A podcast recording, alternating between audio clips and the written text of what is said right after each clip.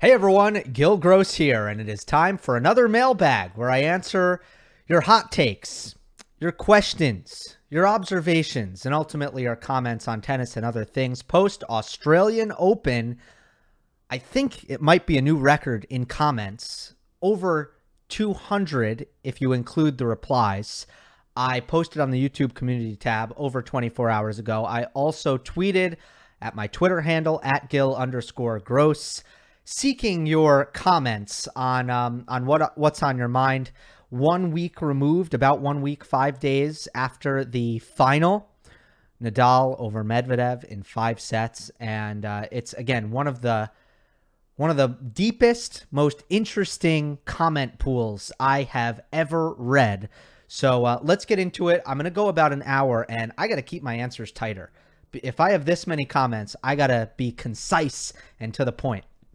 About 20 minutes in, I'll go to Twitter.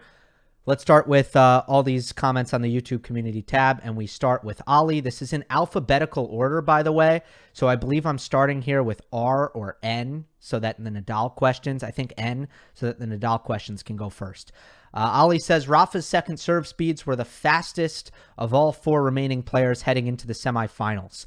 But is this because of any technical changes, or is it more of a mindset thing, as hinted at by Carlos Moya as he gets older? And then the second serve speeds laid out here. Rafa at 162 Ks, Berrettini at 161 Ks, Medvedev at 156, Tsitsipas at 155. And then another note here is that Rafa's average was down at 150 Ks at Roland Garros last year. I'm used to dealing with miles per hour, but that's okay. Um, I, I can, you know, I think it's easy for everyone to see what's going on there.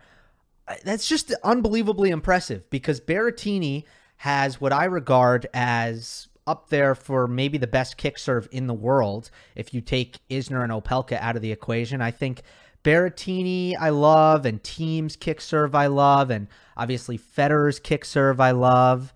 Uh, Berrettini is up there. Tsitsipas also up there. I think Tsitsipas has a great kick serve, second serve, and second serve points won. Tsitsipas led the tour last year, so you could see the effectiveness there. Ultimately, for Nadal, I know averaging over 100 miles per hour and 162 Ks here, that's the one thing that was different here uh, in his Australian Open run because all the things that we've seen being very aggressive on the first forehand, showcasing the variety on the backhand, coming forward a lot when he needs to. We've seen all that in the Carlos Moya era. That's not new. What is new is the aggressive second serves, which I think is a great addition to his game. I mean, we know how deadly Rafa's first forehand is. So if he can make it more difficult for right-handers, especially to direct that those backhand returns either down the line um, or inside out to the Nadal backhand, which is already hard to do in itself. I mean, if he can find more forehands off of that second serve, that's that's a game changer. That's a deal breaker. So I think uh, I think it's a mindset thing, not a technical thing. Just assuming more risk on that second serve. It's not really a kick serve; it's more of a kick slice to a slice. So if he can um, if he can feel confident hitting that serve, that's a big development, and that's the the biggest thing from an X's and O's standpoint that changed here for Nadal. This one from Sanji. Just a few days ago, I read a very concerning stat about Rafa. He lost 15 out of the last 16 tiebreaks he played against top 10 players, which is obviously a terrible stat for a player of his caliber.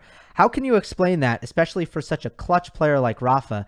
Did he go that tense during tiebreaks, or is there something else? I mean, part of it is, of course, a coincidence and, you know, luck. But another part of it is, I mean, there have been some bad tiebreaks in there that have been, I think, high profile.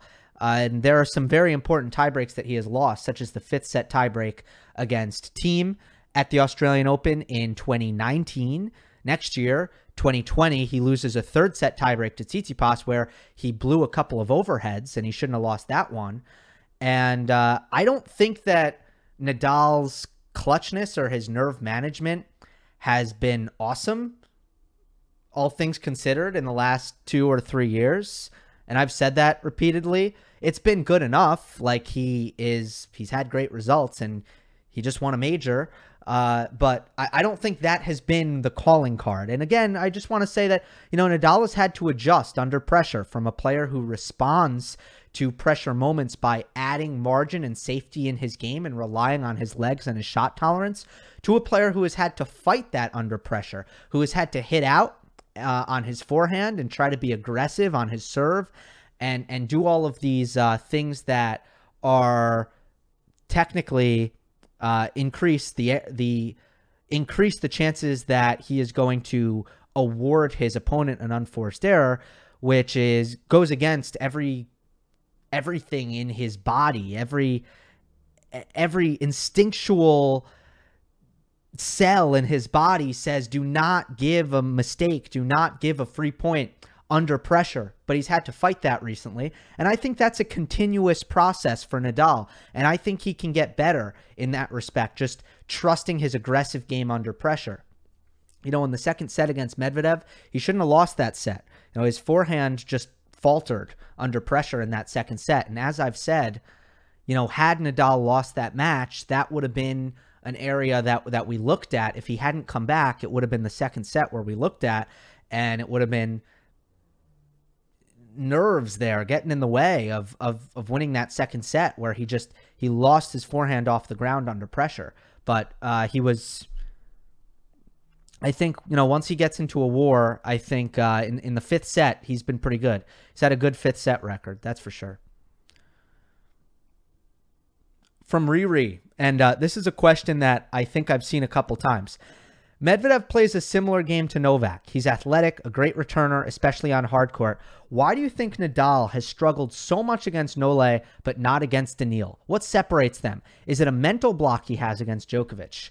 I mean, there are a couple of things. Obviously, you can point to areas where Djokovic is just much better mentally than Medvedev, and he's just a, a more advanced player from a from a mental perspective.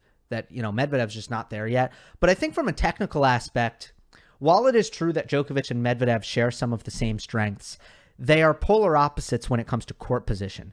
While Djokovic hugs the baseline, takes time away, plays on the rise, and steals time away from you, Medvedev is not very good at that. Medvedev, the dynamic that has been most successful for Djokovic against Nadal on hard court is not is not a pattern that Medvedev is able to execute. Part of that is on the return, Djokovic takes his return early. Medvedev utilizes an ultra deep return position, which changes a lot of how Nadal is able to attack off of the first ball. Um, Medvedev's court position gives Nadal the ability to come forward and finish points at net, like we saw at the 2019 US Open, like we saw at certain key points in this Australian Open final. It opens up those drop shots, which Nadal has mastered in recent times. Just beautiful shot selection and execution on the drop shot to take advantage of that. I think most importantly and most frequently, the angles that Nadal's able to produce on his forehand gives Medvedev a lot of problems. It forces him to move up in the court. It puts him in uncomfortable positions while Djokovic can cut off some of those angles, play on the rise and kind of play dictating tennis against Nadal by taking time away and rushing that forehand side by going hard, heavy, early cross court with with the backhand. Djokovic can. Medvedev is not very good at that. Uh, he he would much rather play on the fall, not on the rise. So that's a big difference in the way these points are playing out. However, and this might be a common theme throughout this mailbag, let's not let's caution against completely transforming how we think about Nadal or Medvedev based on this match. And we we always do this. This is this is always going to happen, but Medvedev won more points than Nadal in this match. It was a very, very close match. From a historian's perspective, from a historical perspective, who cares? Doesn't matter. Who cares how close it was? Nadal won, Medvedev lost. That is all that matters when it comes to history, when it comes to, you know, results. Like, I understand that results based outlook. As an analyst, we can't do that. As an analyst, you have to look at this is a 50 50 match. These small details might have swung it, but a couple points here and there, that was the difference. So Nadal and Medvedev, pretty much even. Pretty much even. Um, 7 5 in the fifth. Medvedev up two sets to love.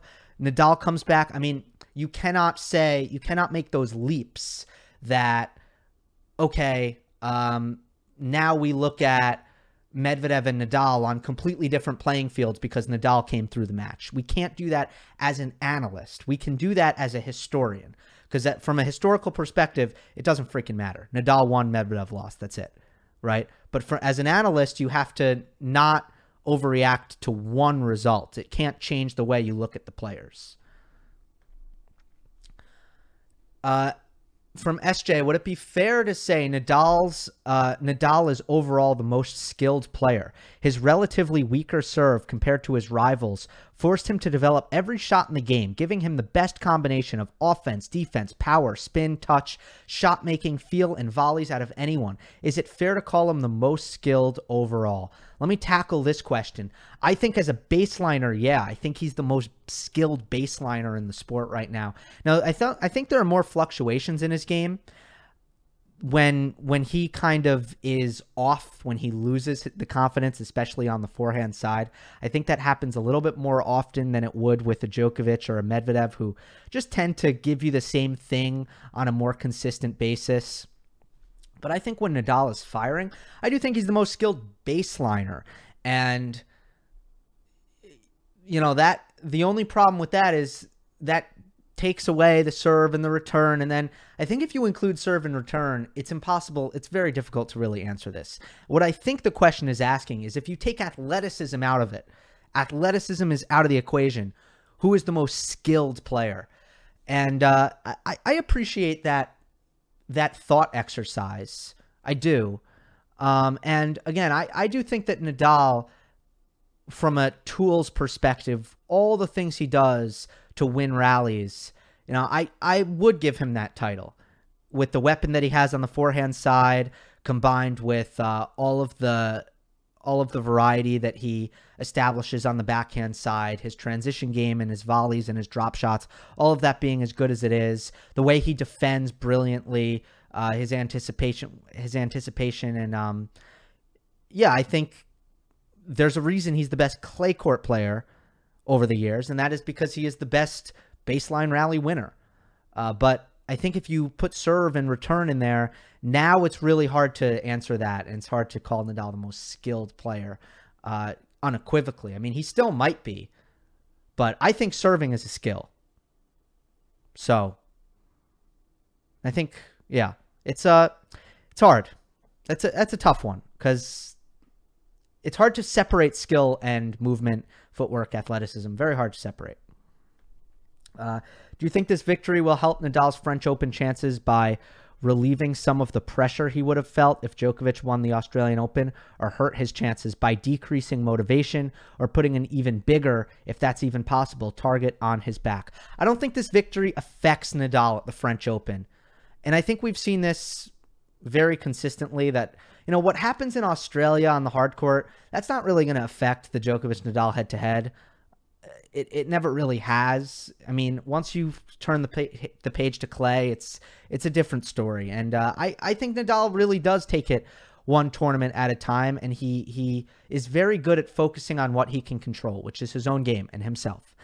And uh, I believe him when when he says, "I'm just worrying about the level that I'm playing."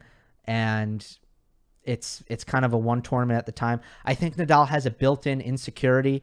I I never really think he feels like he's going to win comfortably, and uh, I just don't think I just don't think what happened in Australia is going to matter in three months at all for Nadal's chances at at the French. From Max, uh, both Rafa and Novak won their least favorite slam from two sets to love down in the final against the best next gen player on that surface.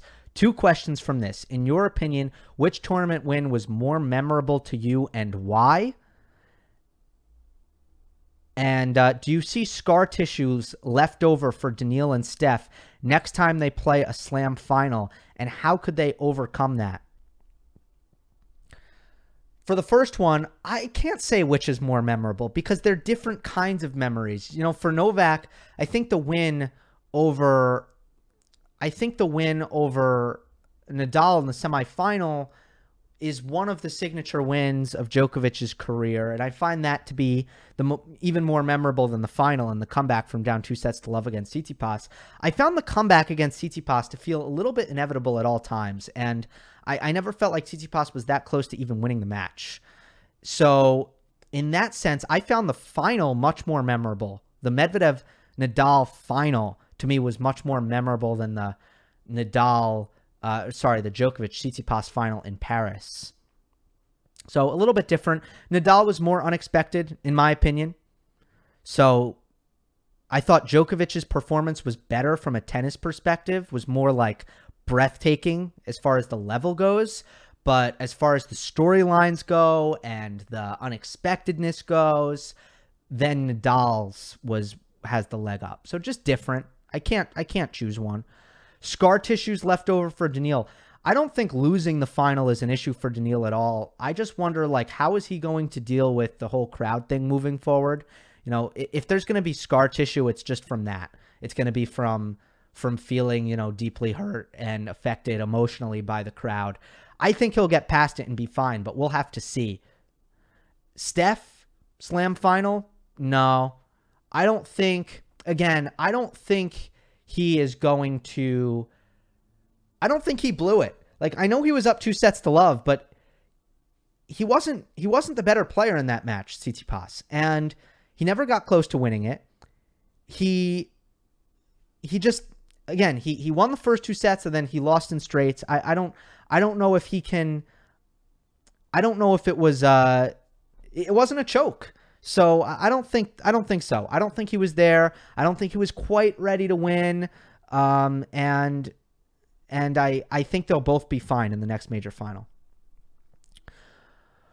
One part of the narrative, this is from a Mugs game. One part of the narrative that I have noticed um, has not been mentioned is this. Do you see any parallels with Rafa's victory over Shapovalov in five and Novak's victory over Fritz in five last year? Both injured, sick, look to be really struggling and possibly going out. Somehow they pull it out of the bag against all odds, roar back to win the title. Totally, totally parallels. And parallels in the sense that you can't just credit Novak and Rafa. I mean, Shapovalov should have won that match, and Fritz should have won that match. And not only was was Nadal and Djokovic, not only were they really great and professional and dogged and, and mentally focused in trying to get the best out of themselves on that given day, but also their opponents were not good. So definitely parallels there. And I do think it helps a player moving forward in a tournament always when they kind of get through those early scares. Sometimes it frees them up in the in the later rounds as well. From Andrew, what do you think was more meaning, meaningful to Rafa, conquering the Australian Open after the four finals losses over the past decade, or breaking the tie and being the first to 21 majors? Do you believe him when he says he doesn't care whether or not he ends up with the most? Enjoyed your coverage and analysis of the beginning of the year tournaments and AO. Thank you for that. I do believe him because I think I kind of relate to it in a sense that as a as a person I just and I just mentioned it probably on the wrong question. I meant to talk about this for, to this question, but Nadal is very good at focusing on himself. You can't control what happens to Federer and Djokovic. You can only control it, control it when you play against them. And when you play against them, you try to win the match, but you can't worry about what they do.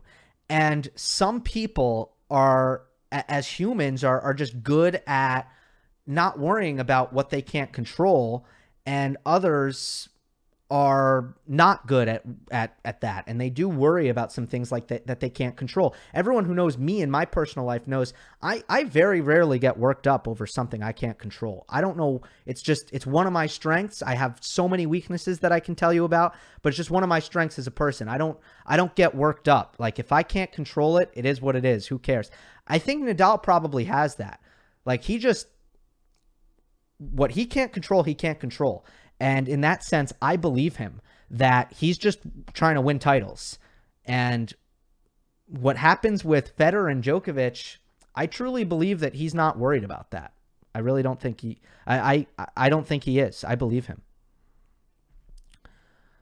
Um, I'm very disorganized. I'm terrible at math. I'm uh, I'm somewhat forgetful when it comes to certain things, like sometimes names and uh, um, yeah, I I'm I'm challenged in. I, I think those are enough weaknesses because if I you know I got to even it out. This can't be a, a, too much of a pro Gil Gross uh, show, right? Uh, 20 minutes in, let's go to Twitter real quick. Let's hit up some of these uh, these Twitter comments. You can follow me on Twitter at Gil underscore Gross. Uh, this one from Jason, who I know asked it on YouTube as well, so we'll answer it here. What would the headline be in the tennis if Medvedev won in three versus Rafa after being up two love, or if Medvedev just won? I guess if that changes anything, I think that's a useful exercise. Again, because that could have happened. It was it was two sets. It was love forty. I will repeat the historian me in me, the historian in me does not care about any of that. The analyst in me does. And to answer your question, I think these would have been the storylines. It would have been Medvedev with uh, a physical advantage, winning on shot tolerance, and peppering the Nadal backhand. Nadal's backhand not being enough of a weapon to actually do damage in those rallies. And that changed. It ended up changing later in the match but that was it early on. Nadal, the Nadal serve against the Medvedev return, Nadal serve not making a dent in Medvedev's return. I mean, not a dent. I mean, first two sets, Nadal might as well have started the point with a feed because it just wasn't doing anything against Medvedev's return. And part of that was Nadal serving just not being good enough. But another part of it is how amazing Medvedev is as a returner, as we saw all tournament long. And I think those would have been the two main things. It would have been Nadal Nadal serve versus Medvedev's return. Medvedev's return just absolutely smothering the Nadal serve. And then the shot tolerance. Those would have probably been the two big things. In the second set, Nadal would have had all of his chances, and I probably would have been talking about the nerves there in the second set being an issue for Rafa and just not executing on a couple of forehands that, you, you know, from Nadal's perspective, you have to deliver on. So I think that would have been it.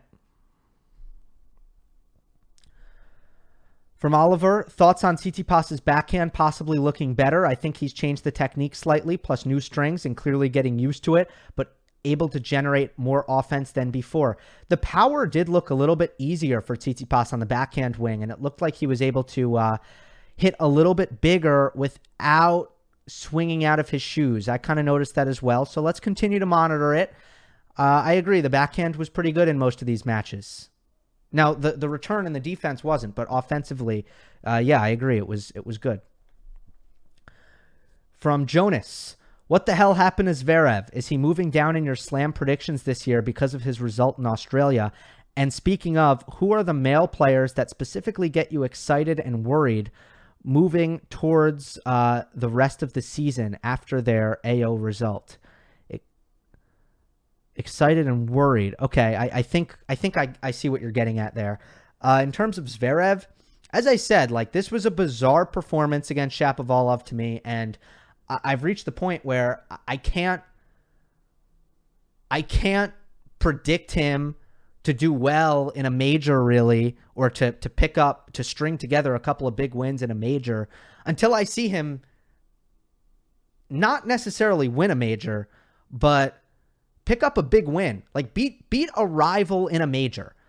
Until he beats a rival in a major I just mentally it's just something changes for him. He's not handling the pressure well at all at, at majors. And in the beginning of his career it was him getting upset and going five sets with with you know the Aljaz Bedenes of the world, right? And just not being able to distinguish these early round players and then ultimately getting upset. Recently, he's been good. He's been making quarterfinals, semifinals very, very consistently. And he just now now it's a new hump. He can't he can't beat top 15 players um in these majors. He's not getting it done. And it's just he's not handling the pressure well, and his game is falling apart. And I, I don't understand, you know, for someone, he said after that the pressure got to me of potentially becoming world number one. If you're trying to take pressure off yourself, if you're Alexander Zverev, stop talking yourself up then. You, you can't talk yourself up and say, I struggle with the pressure. You're you're putting more pressure on yourself by putting yourself in there anytime you talk about who are the best players in the world. Take a page out of Nadal's book. Be humble. If you want to take pressure off yourself, I have no problem with with cocky talk. No problem with that at all. But you're going to you're going to be cocky and then you're going to say there was too much pressure? It doesn't work. Those two things don't add up. Oh, and then uh, who am I excited about and who am I worried about? Um, I am excited about um, FAA, worried about Hurkacz and um, Cam Norrie. Yeah, Hurkacz and Cam Norrie worried, excited. Felix, let me let me give you another excited. Uh, nothing's coming to mind right off the bat. Eh, forget it. Um, from Sandra, out of all the top ATP players, whose technically incorrect strokes stand out to you the most, and to what extent does it hurt the player's game? Hurt the player's game is an interesting one. I mean, Khachanov's forehand comes to mind for sure. And Tsitsipas's slice comes to mind for sure. And then I, I think there's another category of strokes that don't hurt the player's game. And then you got to look at like Medvedev's forehand, which the take back is insane. The follow through is insane. I, I can't believe how he follows through on his forehand. But, um, you know, it doesn't really hold him back. Uh, there are issues with his forehand, but it's not like a it's not a bona fide weakness either. This one from Doriano. We should establish that all talk about GOAT should be null and void until a player is done playing. Then we can evaluate their entire body of work. Also, it seems as if we have GOATs per surface. Um, okay, I'll, I'll, I'll let that comment stand on its own. Nothing to add there. Let's go to um, Ardon, would Federer still be grass goat if Djokovic ends up with the same amount of Wimbledons as Fed? I, I, have no idea. Oh, is that a reply? I have no idea. I have no answer to that question. Flavio, uh, what player impressed you most and who impressed you the least? Oh, well, that that question I, I kind of answered, but I guess I can go into more depth on it now. Uh, Felix, again, nerve management, dynamic court positioning, willing to defend, willing to use his legs more hitting the larger margins on his forehand, uh, more margin in the transition game, trusting his volleys a bit more. I'm seeing uh, different things on his return, taking the second serve return early sometimes, backing up and using the heavy uh, second serve return on the forehand. I see him as now, I'm starting to just see FAA as a player who actually has variety and tactics in his game. And I mean, that is just, he always had the tools. He always had the athleticism.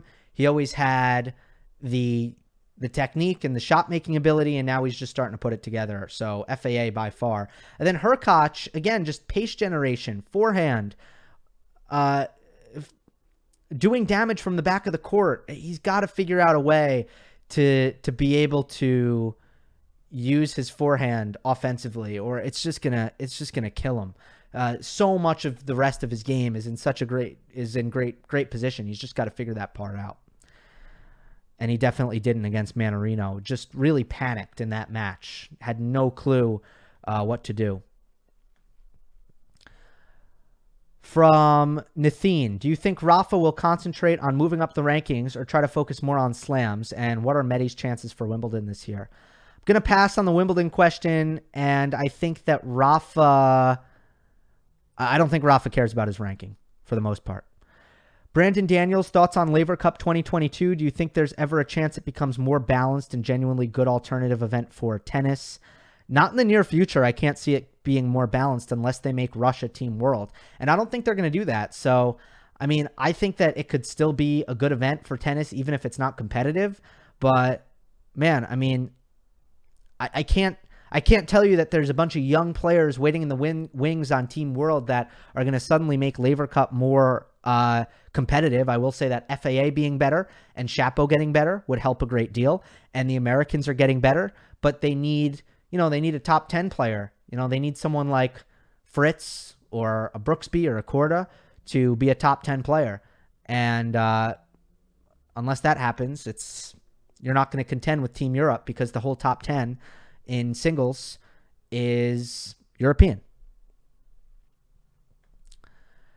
KT Waspa, uh, what were the three best matches besides the final? I would say Medvedev Tsitsipas in the semis was tremendous. FAA Medvedev in the quarters. And then I would say Fritz Tsitsipas was was really good or or Alcaraz Berrettini for for men's matches think. I might be totally wrong, and uh, you know, off the top of my head, I'm definitely biased towards matches that I covered. Those are all matches I covered. It's harder for me to recall matches that I don't cover. So, uh, let's go to New Day. You had Alcaraz going on a giant killing spree all the way to the semis. What happened? Have such predictions ever been made about 18 year olds other than Nadal? Well, first of all, no. I've said over and over again, Alcaraz is the most bullish I've been, the highest I've been on a prospect since Djokovic. So no, uh, not not since I've started doing YouTube in 2017. But also, what happened? He played the best player in the quarter and lost in a fifth set tiebreak. He didn't handle the moment well. He spotted Berrettini two sets by just being completely overwhelmed and overplaying. Then he was the better player, I'd say, for the last three sets, but Berrettini served well and was more clutch in the fifth set and won the fifth set in a tiebreak. Uh, I, you know, I had some bad prediction luck, in my opinion, early in the tournament. Some bad prediction skill also, and it's always tough with Australia because uh, we haven't seen these guys play in large part much. We've seen like two, three matches since the offseason. So it's always going to be harder to predict the first week in Australia. But yeah, I mean, you know, he lost in a fifth set tiebreak to to the player who, if he was going to lose, I thought it was going to be Berrettini, and I thought that would be the inflection point in that quarter, and then it was. So I didn't feel like I was very far off in that at all because he almost won. Uh, Leandro Haas, uh, when Nadal said that he didn't practice to endure a five hour match, it seemed logical due to the recent foot surgery. Can you elaborate on how these guys train to be able to sustain their physicality throughout these long matches? Keep up the awesome work with what you are doing. Well, most pros, when you talk to them, you just can't simulate those long three to five set battles. And part of that is the nerves that you feel. Nerves are actually physically uh, difficult they they make you more tired. Um, part of it is just it's not smart to really train that hard that long, so you're not really going to do it. You're gonna you're gonna destroy your body. So uh, the best way to be physically ready for for match play is to get matches in, and Nadal didn't have that coming in. So uh, I don't know. I mean, I'm, i was super impressed with his endurance, his long term endurance in the in the final, and uh, I, I was wrong about that. I, I didn't think he'd have that in him, but by by the time the fifth set came around, it was very clear that he did have it in him. Uh, but it would have been impossible to really know that for sure. And I thought there was some mind over matter stuff that happened with Nadal as well. I think that he he was feeling tired. He he said after the match he was dead, absolutely gas tank empty after that final. But he just he pushed through it. Willpower is part of uh, what you can do physically. And Nadal pushes himself to the very limit, and it serves him well. Fictional Frontiers. How much of the final was the pressure going up two sets to love? It often appears that one can win the third. The pressure shifts to one who won the first two sets. And if the fourth is lost, even more pressure. By the way, amazing analysis. Thank you. Pressure. Uh, I didn't see pressure as a huge factor, actually. I saw I don't think the cushion helped Medvedev try to helped Medvedev play his best tennis, the scoreboard cushion. You saw Medvedev actually raised his level in the fifth. He played better in the fifth than he did probably in the second, third, or fourth. Now, Nadal was so good off the ground in the fifth And Medvedev missed some returns, which I still can't. I thought that was again the most inexplicable part of the match was how he missed those backhand returns, which he was making the whole match. But other than that, I think Medvedev raised his level in the fifth. So I I don't know that it was the pressure, but I think Medvedev felt a little bit crampy in the legs. He felt those twitches, those cramps coming on. And I think it was because, oh, whoa, I, I have a big cushion. Let me try to see what I can do here. Let me shorten points and not really dig in here as, as hard as I might because I want to save my body and I don't want to cramp. And as a result, I don't think he physically invested much in the fourth set, especially, but even towards the end of the third set, I think he was trying to win it the easy way, and that was never going to work. Uh, that's where you see where you saw all the drop shots, all the naked, silly net approaches, all of the the ground strokes that left him open to to counters, just going down the line or, or cross court big, and just not being willing to play the long rallies anymore, which was the advantage that he had over Nadal in the first two sets. So the cushion didn't help him, but I don't think it was pressure, if that makes sense. It was the the comfort. The comfort didn't help him. But in the fifth set, he actually raised his level. Are there any market inefficiency? No, wait. Inefficiencias. Market inefficiencies, although Max here uh, used the Spanish word, to exploit in tennis to help find slash develop the best players. Baseball, OPS batting average, basketball, efficient shooting is better than volume shooting. Are there any data slash insights that are underutilized? Uh, yeah, I would say.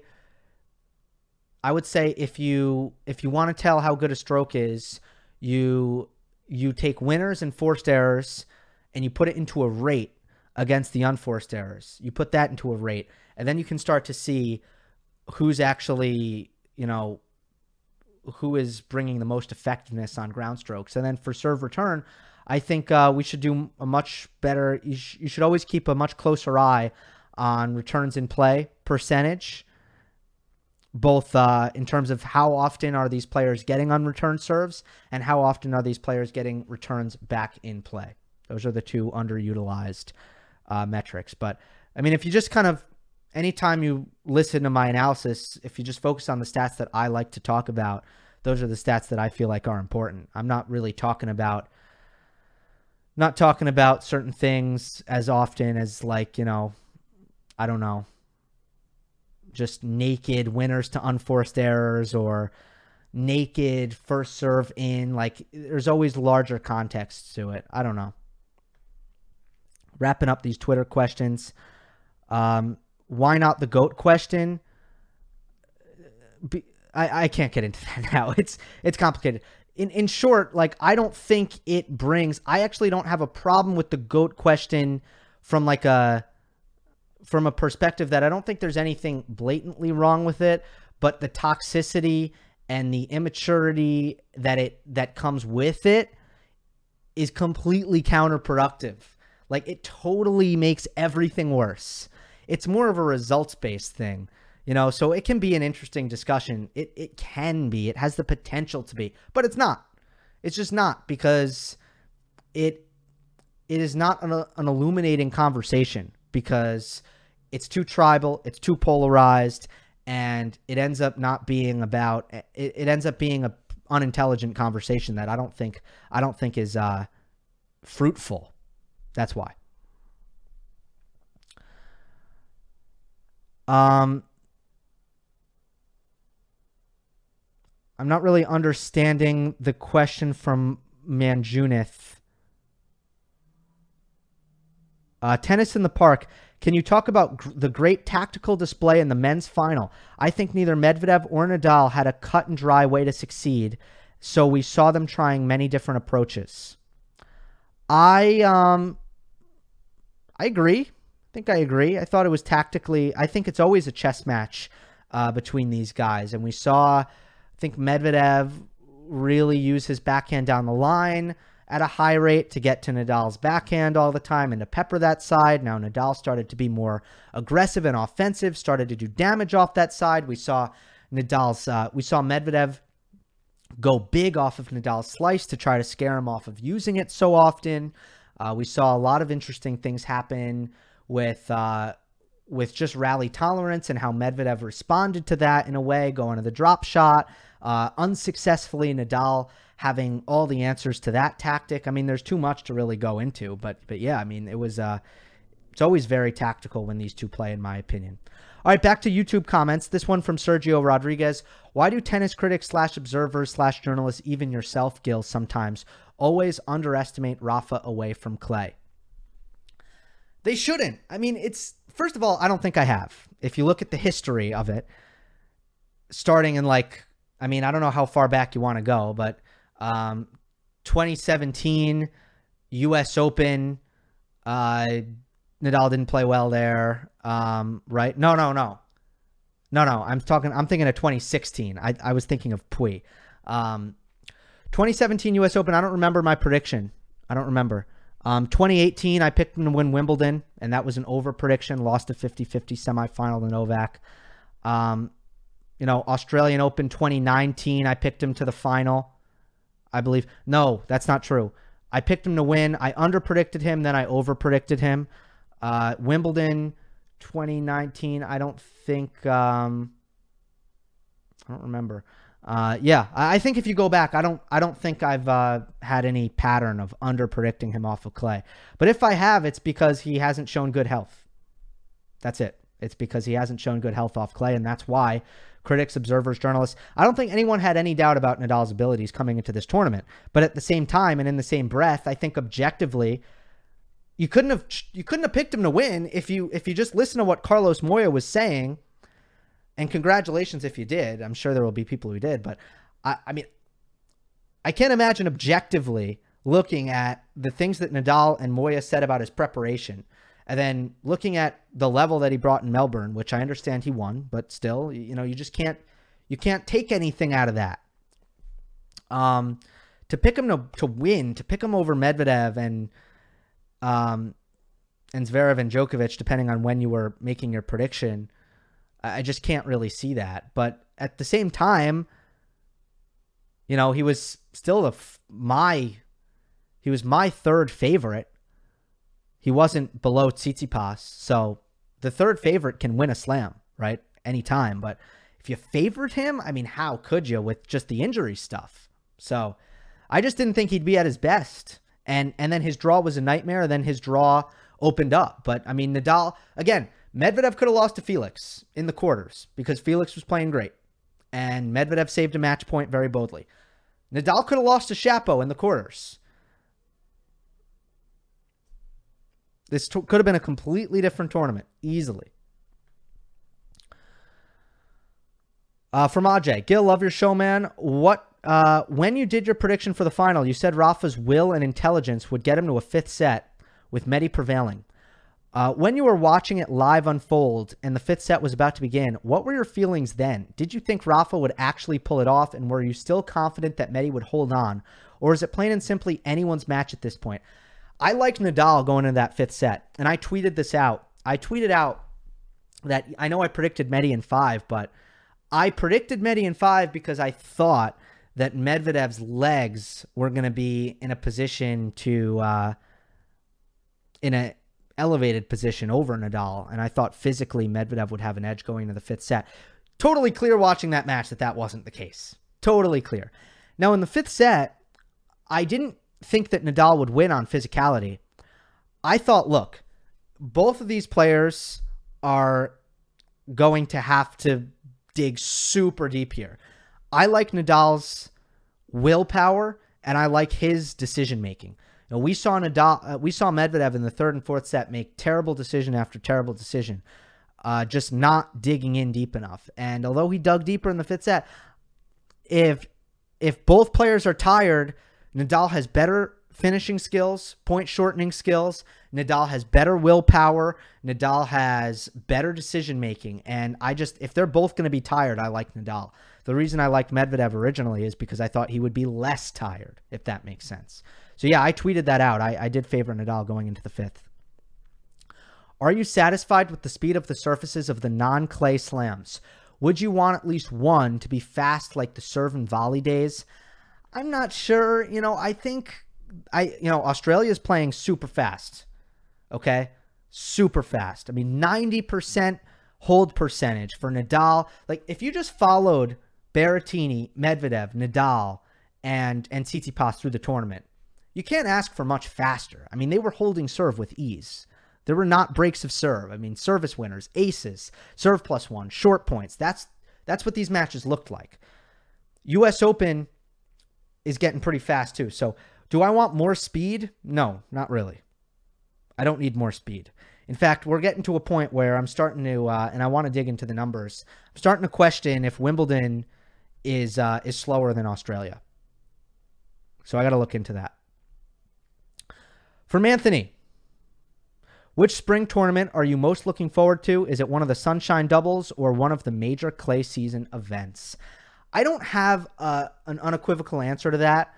I will say the match I want to see right now is Nadal Tsitsipas on clay. That's the match that I want to see. I want to see a rematch of that Barcelona final. I want to see it, um, you know, in Monte Carlo or maybe Barcelona again, but uh, maybe Rome. In general, Rome is tends to be kind of my favorite. In general, but I love Indian Wells too. Thiem keeps finding reasons to not come back and keeps pushing back his return. How has this affected your thoughts on his return and what sort of level are you expecting out of him in his return? Can't answer the level question. It's guesswork. Uh, but I, I hope I hope good. I think it'll take some time. Has it affected my thoughts on his return? Yeah, it's it's just pushed back the timeline here significantly, and uh, it's it's gone past the point where there was a point in time where I thought his injury was actually going to be a welcome break and a blessing in disguise. Obviously, it's gone way past that. No longer can it be a blessing in disguise. You can't put a positive spin on missing this much time. It's just it's just not ideal and you know, now it's just pressing up against clay court season in a way where you just wonder, I guess, uh, what's the new target? What's the target for Thiem where you want him to be 100%? Maybe U.S. Open. You can't see any time before then. Thiem, uh, you know, you, you think you'd think he needs some time. Another Thiem question uh, from VTech. Assuming no further health issues, will Dominic Thiem win another Grand Slam title? Also, I know that you don't discuss women's tennis a lot, but will any of the old guard, Azarenka, Halep, Kerber, Kvitova, and Serena, win another Grand Slam? Will Thiem win another slam? Ah. Ah. I don't ah, it's so so tough. I don't have, you see, with I like to give these players the benefit of the doubt. I'll say yeah. I, I like to give players coming back from injury the benefit of the doubt. So I'm gonna go yeah. That's just that's how I operate. Um, unless unless a player shows me that they come back from injury and they they're off and they're not the same, I'm just gonna I'm generally gonna say yeah, sure, you can come back from injury and get back to where you were.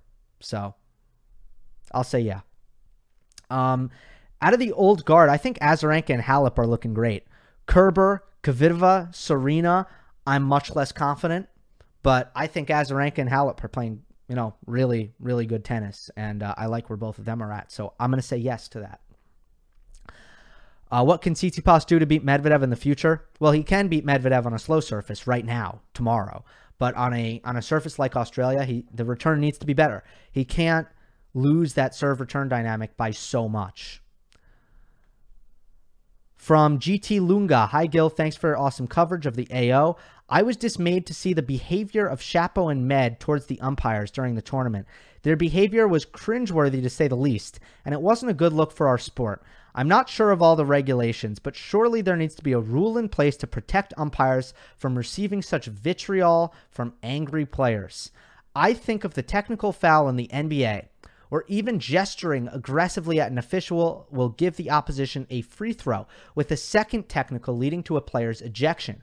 Surely tennis needs a similar deterrent to protect officials, maybe losing a serve slash point, etc., with further infringements leading to progressively harsh punishments right up to a DQ. What are your thoughts? I have two thoughts. The first thought is right now, these players are getting fined. And it's not going to work. You can't find the players enough money, or honestly, they shouldn't find the players enough money because that would that would be silly also. You know, fines are not a good deterrent. So you make a good point about a technical in basketball because if you get a technical in basketball, you are hurting your team. You are it's two free throws and the ball. That hurts the contest. That makes that gives you a better chance of losing. And the problem with all of the consequences that these players get for abusing officials is they're not more likely to lose the match unless they unless they get a point penalty. And there have been instances in which I think they could have gotten a point penalty and diff- and didn't, but like unless you're making it more likely to, that the player loses the match, that is the deterrent. That's the deterrent. And here's what I think needs to I think there needs to be a, a, a line drawn in the sand. Because you know, I like emotion in tennis. I understand that.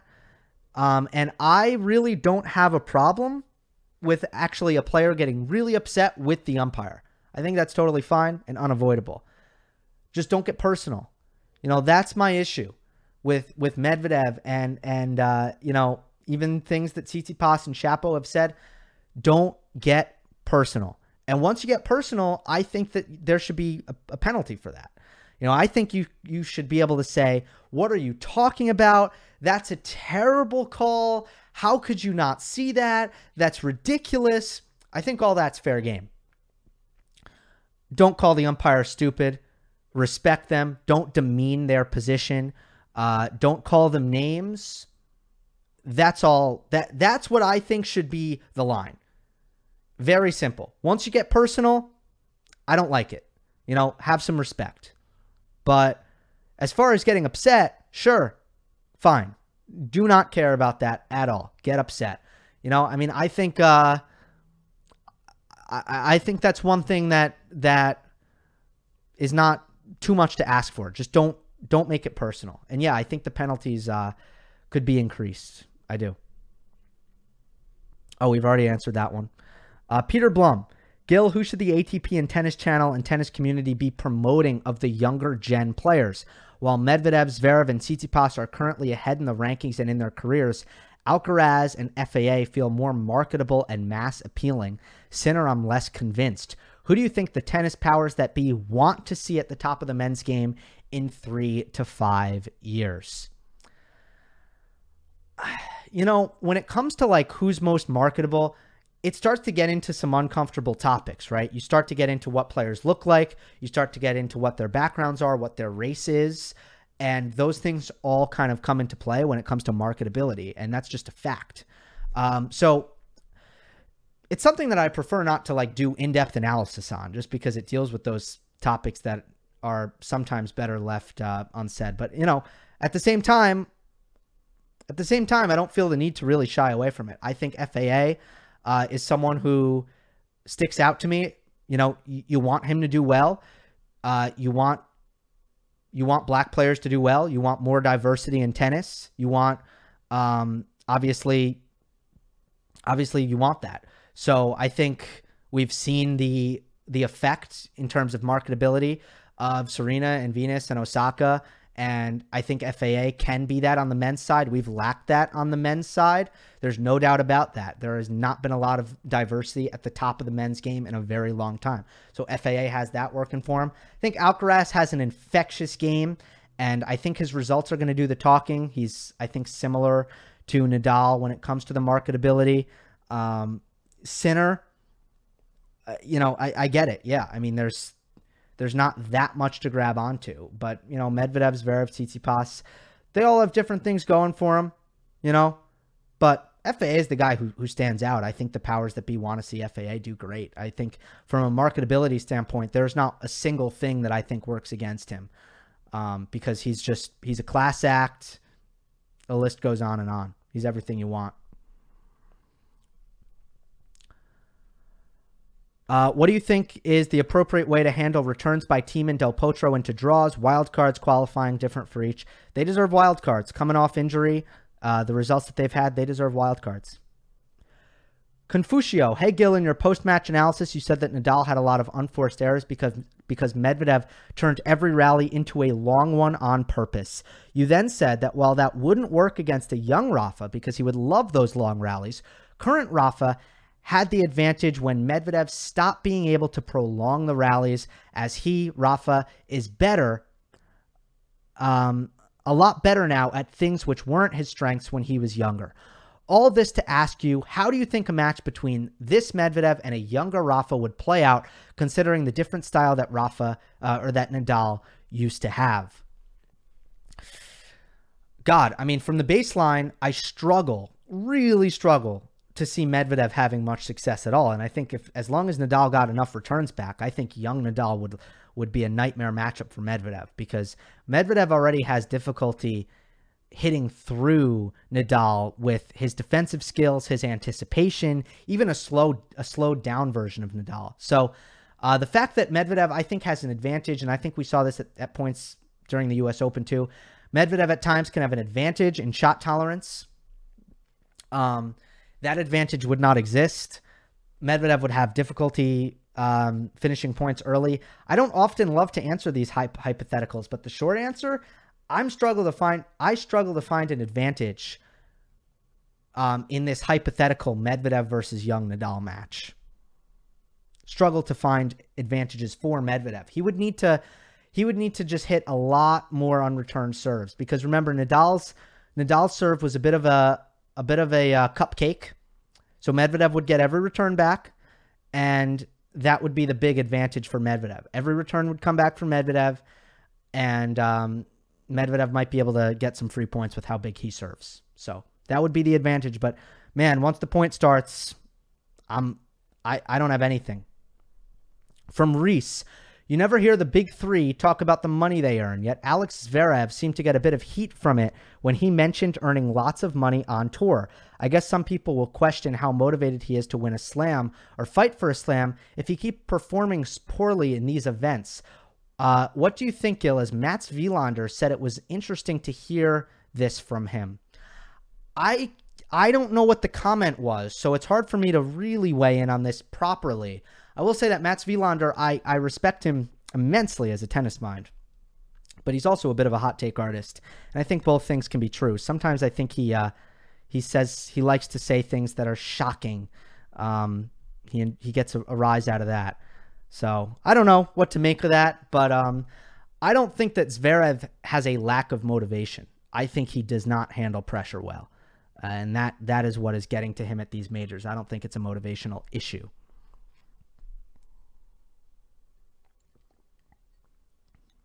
Sorry, I can't help myself. Got to answer this next one. Bobby A. You do review for all, but please don't touch Rafa. You are always wrong.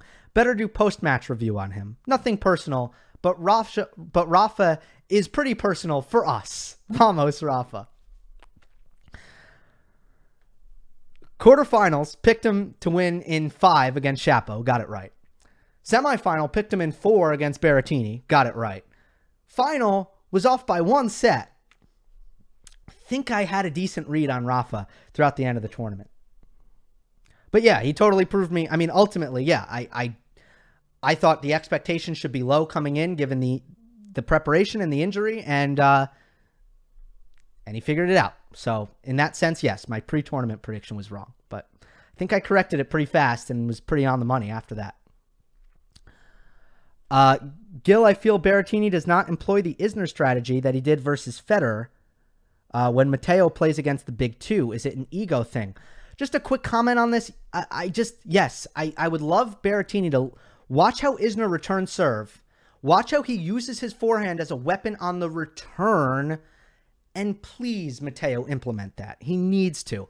Uh, that forehand is a great weapon. So use it on the return. Crush those returns. Crush those forehand returns. He must do that. I don't know if it's an ego thing. I'm not sure.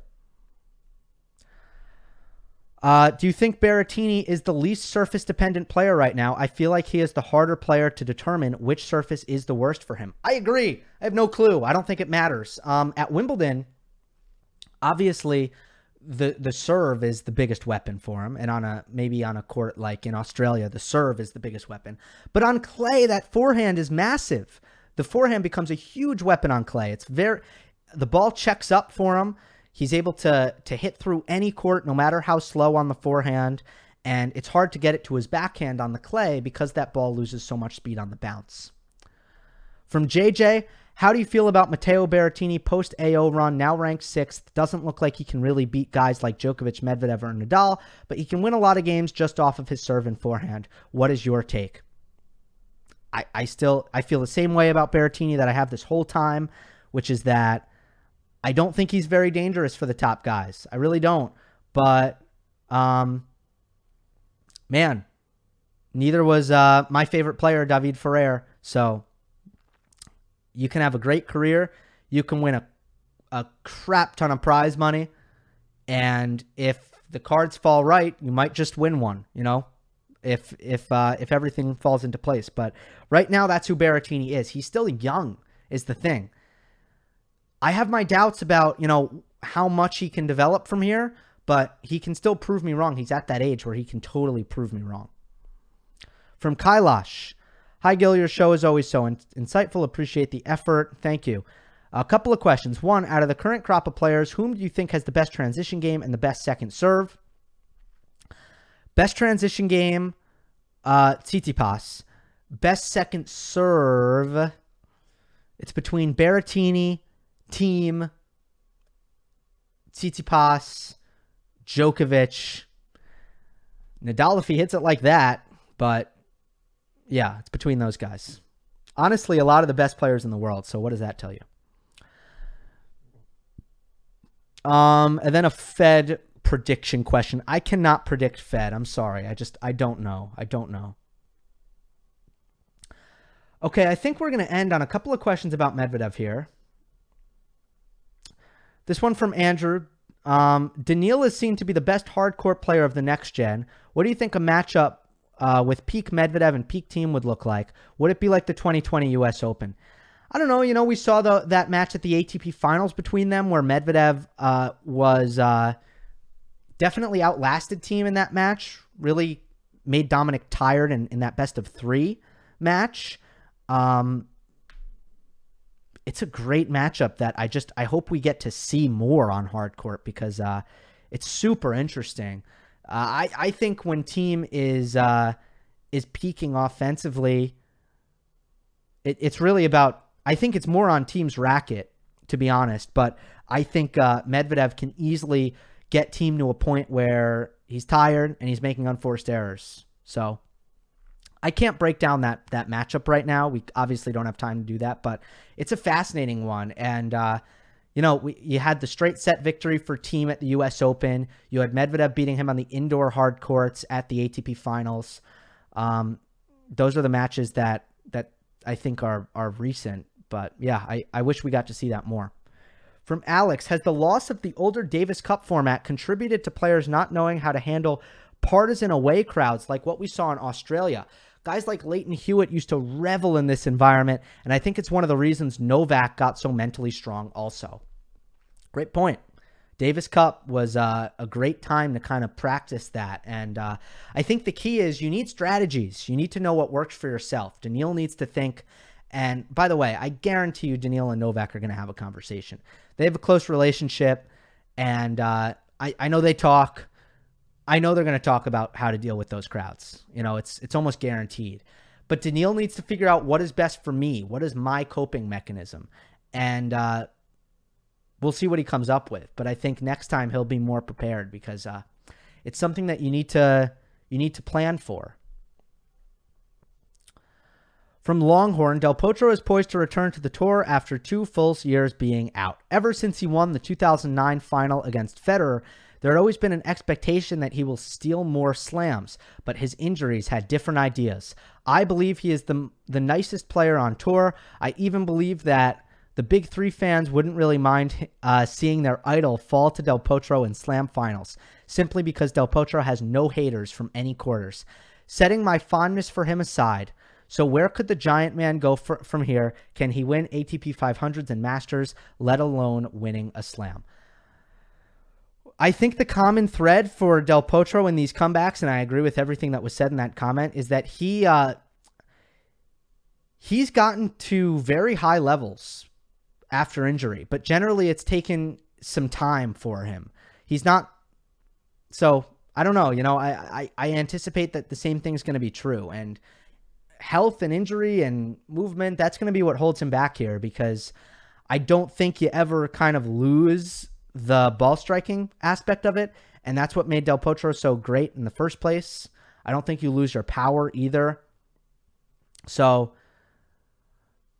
I don't know. You know, it's uh, again, it's trying to predict what a player is going to look like off of injury. It's something that's very difficult to try to even do, but I think if I think history suggests that Del Potro, if he's able to stay healthy for an extended period of time, he's going to be able to get back to the top of the sport.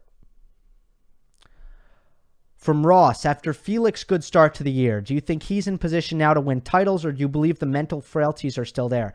No, I think he's going to win titles, and I don't. I, I just don't see much. The evidence that there are mental frailties are dwindling by the week. And besides winning a final, he continues to show big matches in slams, three straight major quarterfinals or more. What he did at ATP Cup, he continues to show that the nerve management issues are starting to become a thing of the past.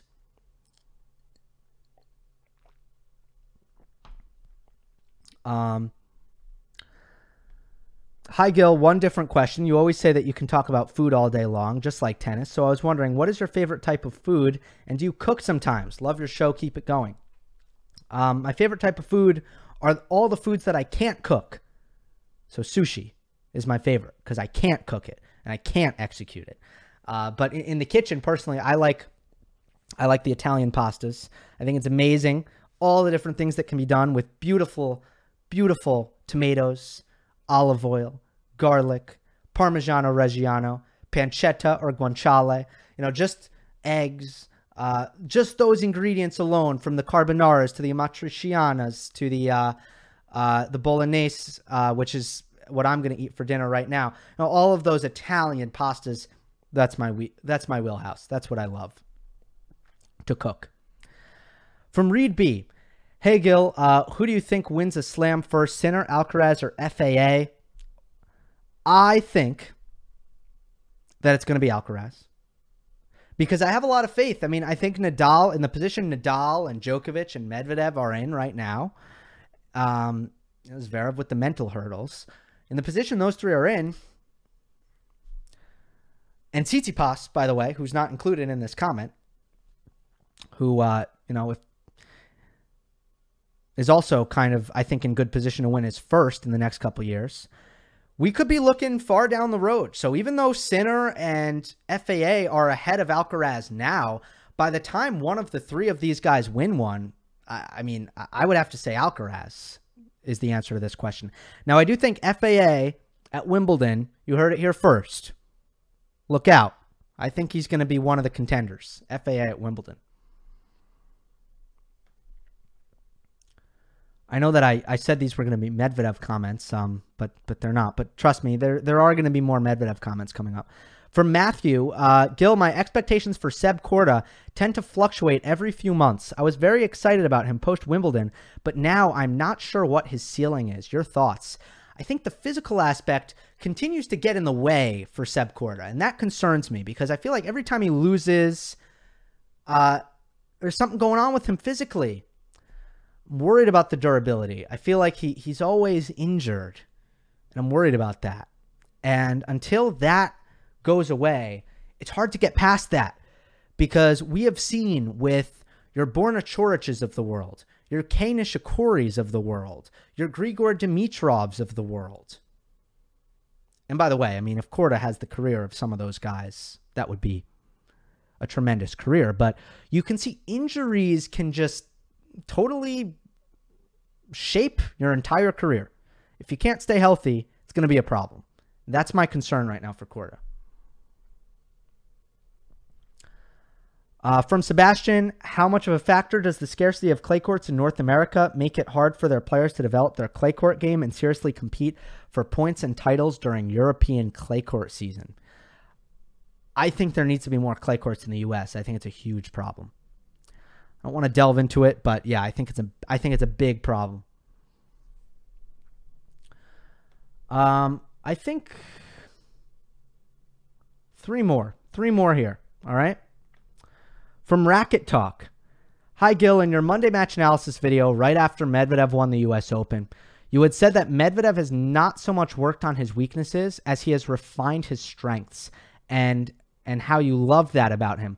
But I think it became so clear in the finals against Nadal that Daniil's weaknesses, such as not being able to finish from the back of the court, his volleys and his feel and his drop shots, came back to bite him in a harsh way here.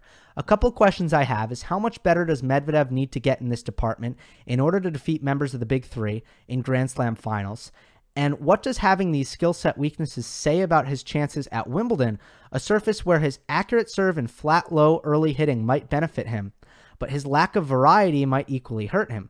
Lastly, in today's game, we seem to be learning a lot more about the next gen's skill set and technical weaknesses when they go up against the big three. But 10 years ago, and quite honestly, even today, when the big three have lost to each other in tight contests, it seems to be more about the moment that got to them and nerve management. Uh, what does that say about the development of today's great players? I don't think that the development is uh, is worse in today's players. I just think in Federer, Nadal, and Djokovic, you had you had three of the greatest all around players of all time, and you know that when when when you have players that are that good, you're not going to have big weaknesses. You're just not. They they won't exist. Andy Murray the forehand needed to be a little bit bigger. Just wasn't quite damaging enough. The second serve was was just a bit of a weakness. wasn't quite good enough, right? You you can pick those you can pick out those weaknesses. Federer and Nadal Djokovic, those weaknesses aren't going to exist. They're just not. Um, so I think that standard is too high a standard to hold them to. As far as the first part of this question, I, I just I agree with it, and it was really well written and well said that this was a match where Medvedev's weaknesses, which have never really improved in a dramatic fashion, from, you know, maybe a little bit. I think that there have been times where his ability to generate pace with his forehand has looked better. But, I mean, there's never been a transformation where Medvedev is great, you know, has better volleying technique or has better feel. I mean, I think what we saw here with Medvedev's volleys is is sometimes he can be good because he has got good hands actually. And I know you're you're probably thinking, Gil, what do you? Some people are probably thinking, Gil, what are you talking about? He has horrible hands. I actually think he has good hands. He just has terrible technique. And if you have good hands and terrible technique, you're not going to have great volleys. You need both. As a result, I think it, it becomes a confidence thing. Medvedev lost all of his confidence in his volleys in this match. I don't think a player with great volley technique loses confidence in in those strokes. And uh, I think it, it's too much about feel with Medvedev because he just he doesn't have good balance. He doesn't have good footwork at net. He doesn't have good volley technique. And it's a mess, especially when he's not confident. Then it's a super mess. The drop shots, they just weren't the right shot. You know, that was a physical thing, I think. But ultimately, yeah, it's a problem because when Medvedev gets tired against a great defender, against a speedy player, he's going to continue to have that problem. Uh, with that being said, what what have I been saying when people are like, "Oh, like can Medvedev fix his weaknesses and win a slam?" And I kept saying, "Medvedev can win a slam. Medvedev doesn't need to fix these things to win a slam. He won a slam." So I was right about that. And then in this case, again, could have won the match. Could have won the match with his strengths, with his incredible returning, with his tremendous serving, with his unbelievable shot tolerance and consistency, with his great ability to change direction off of his forehand and his backhand. Almost won the match. Could have won the match. So, those weaknesses, they exist, but it does not mean that he can't win these matches when the surface uh, favors him. Sherlock Holmes, another long comment here. Um, one, it's really hard if the crowd isn't fair, disturbing between the first and second serves, etc. But Djokovic has handled these kinds of situations so well that with his great mental strength, um, especially, I'm sorry, I'm skipping the parentheses here. Uh, especially, it would have been even harder for Novak not having so much the crowd on his side in some situations like this, as he is one of the big three players, a great champion, achieved so many things, etc. But he still handled these situations with a champion's mentality. Do you think Medvedev should take a page out of Djokovic's book and learn how to handle these kinds of situations or continue the way he expressed in his press conference, as every person has a unique mindset and has their own way they go about things. I don't know what the right way for Medvedev is. Again, he just needs a plan and he needs to think about how he can get crowds on his side. So it's a it's a two-prong two-prong plan. How do I internalize this when the crowd is against me? How do I react?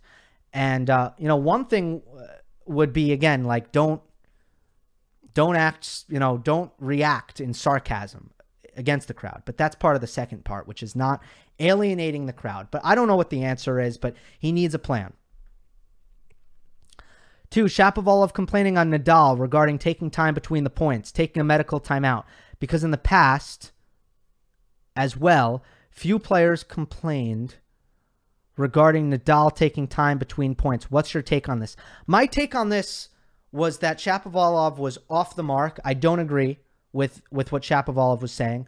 However, we need to understand that Shapovalov might not have been speaking uh, with logic, and he was speaking with emotion, having just won, having just lost a match that he definitely should have won, uh, with all the chances in the world to to win that match, and. Uh, I just think he was frustrated, and I wonder if he would take back those comments if he had a chance to redo them. At the end of the day, um, it's just there's not a big enough difference between how long Shapovalov is taking in between points and how long Nadal is taking in between points for Shapovalov's complaint to be valid. And that is really my take on it. It's like a one or two second difference. Come on. Uh, what aspects does uh, Daniil Medvedev need to improve to win the match? I was thinking he is very good at defending, but not much better in attacking or finishing. Do you think he needs to be more clinical or more killer shots in his game? Also, his second serve versus Nadal has been slower than normal and provides lots of chances for Nadal to break. Do you think it's a mental issue for Daniil? Because it seems that he's a very emotional person, and in his Australian Open, his wife is not traveling with him. Do you think that may be a reason? I don't know about his wife. I don't think so. Apart from that, he is now three times in a row the runner up on hard court finals Paris ATP Finals, Australian Open. Daniil lost these finals to three different players Novak, Zverev, Rafa. Do you think other opponents have found a way to win against Daniil, or does Daniil mentally struggle? I don't know. Like, I wouldn't just erase the U.S. Open title that he, you know, where he beat Djokovic. So I understand that if you cut that off, it's been three in a row, but I would much rather include that.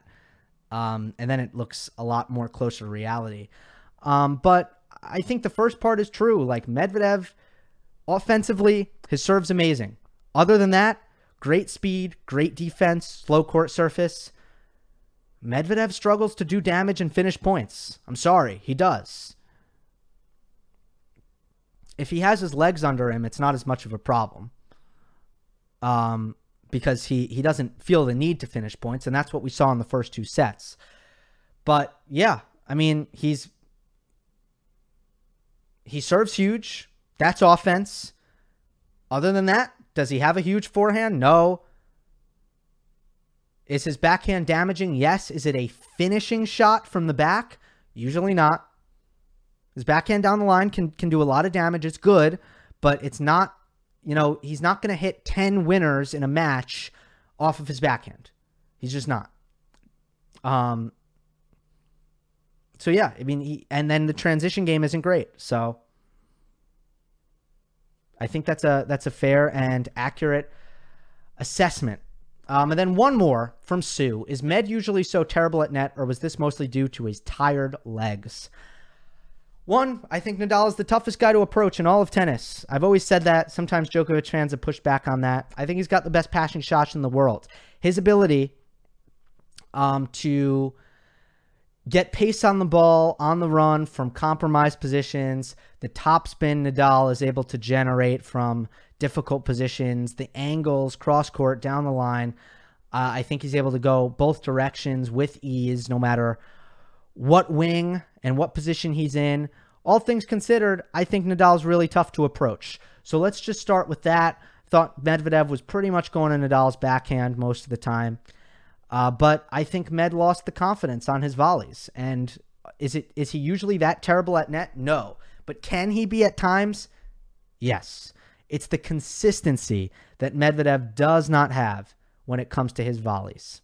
But yeah, totally. I mean, I think I think that was one of the big differences in the match was Medvedev not able to finish uh, with his volleys, and he couldn't finish from the back either because he doesn't have the Nadal forehand. Imagine if Nadal had no volleys. If Nadal had no volleys, he could pull an Andre Rublev or an or a Matteo Berrettini or a David Ferrer, and he could just stay back, just stay back, forehand, forehand, forehand, forehand, and that could be the attack. Hard to finish on Medvedev like that, but it would be an option. Medvedev doesn't even have that option. He doesn't have that shot that he can really hit through his opponents from the back. And he didn't have the the the volleys to finish. But at the US Open, he volleyed very, very well in that 2019 final. So just comes down to confidence. But if you want to be a consistent volleyer, you need good footwork, good balance, good technique. And Medvedev does not have that. All right. Probably set a record in this mailbag for the most questions I've ever answered. Enjoyed it. Thank you for everyone who participated, who commented. Um, on Monday, uh, very exciting. Uh, I am interviewing my coach, my former coach, Chris Lewit, uh, who uh, I will talk to. I'll talk about Nadal and Carlos Alcaraz because my my coach, uh, my former coach, is an expert on Spanish tennis. So talk to you then. Hope you enjoyed. Don't forget to subscribe. I will see you next time.